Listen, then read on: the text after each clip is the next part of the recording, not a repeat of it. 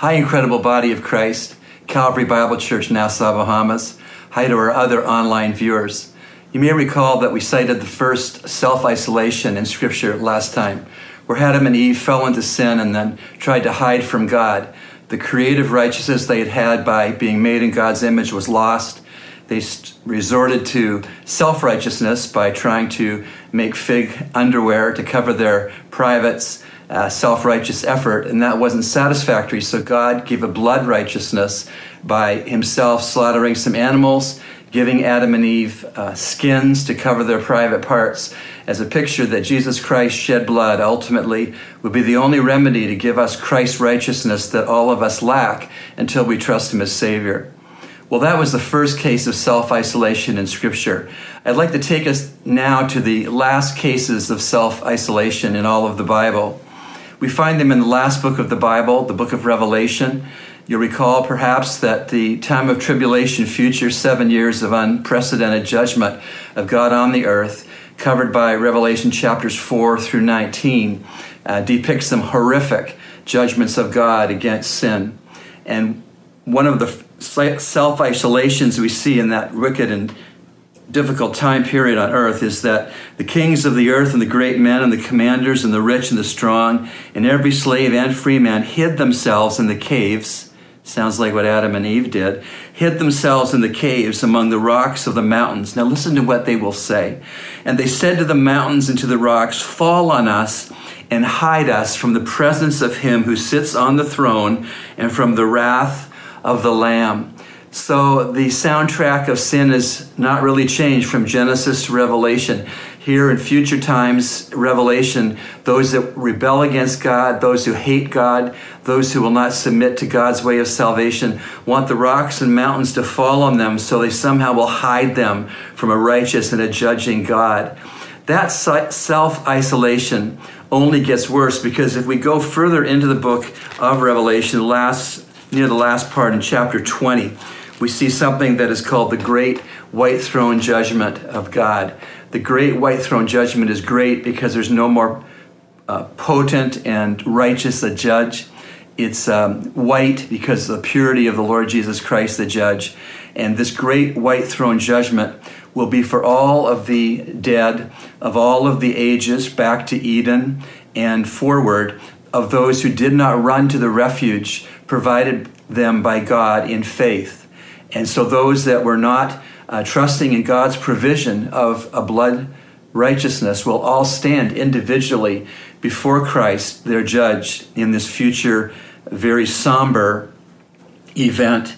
And we read in Revelation chapter 20, verses 11 to 15, these words And I saw a great white throne, and him who sat on it, from whose presence the earth and heaven fled away and no place was found for them. And I saw the dead, the great and the small, standing before the throne, and books were opened, and another book was opened, which is the book of life. And the dead were judged from the things which were written in the books according to their deeds. And the sea gave up the dead which were in it, and death and Hades gave up the dead which were in them, and they were judged, every one of them according to their deeds. That's the second time, according to their deeds, appears in these two verses. There will be degrees of punishment in hell. Uh, persons without Christ will all go to hell, but there'll be degrees of punishment uh, in hell depending upon the deeds, the sinful deeds that have gone on record as these lives have played out over all these centuries. 14. And death and Hades were thrown into the lake of fire. This is the second death, the lake of fire. And if anyone's name was not found written in the book of life, he was thrown into the lake of fire. This must be one of the most serious and sobering passages in all of the Bible. And you may wonder why would I want to focus in on the last self, self excuse me self isolations of Scripture? Well, because the truth is necessary at a time like this. We can get off focus off point easily when we have these other considerations in this particular pandemic. And what I'm sharing may be as unpopular as a skunk at a picnic, but it's necessary because One day, people will answer to God who have not trusted Christ to be their Savior. As you know from the media, over 10,000 souls have been lost in Italy alone, close to 1,000 in one day. People are slipping into eternity in all of the countries of the earth as COVID uh, wreaks havoc. And my question in my heart as a pastor and as a Christian is to where have these souls gone? There's only one of two places heaven because of Christ, or hell because of rejection of Christ. It was Jim Elliot, the martyred missionary, who went to the Auca Indians in the Amazon to take the gospel of Christ because he believed the Bible when it said, John 3:16, "For God so loved the world that he gave his only begotten son, that whoever believes in him should not perish, but have everlasting life."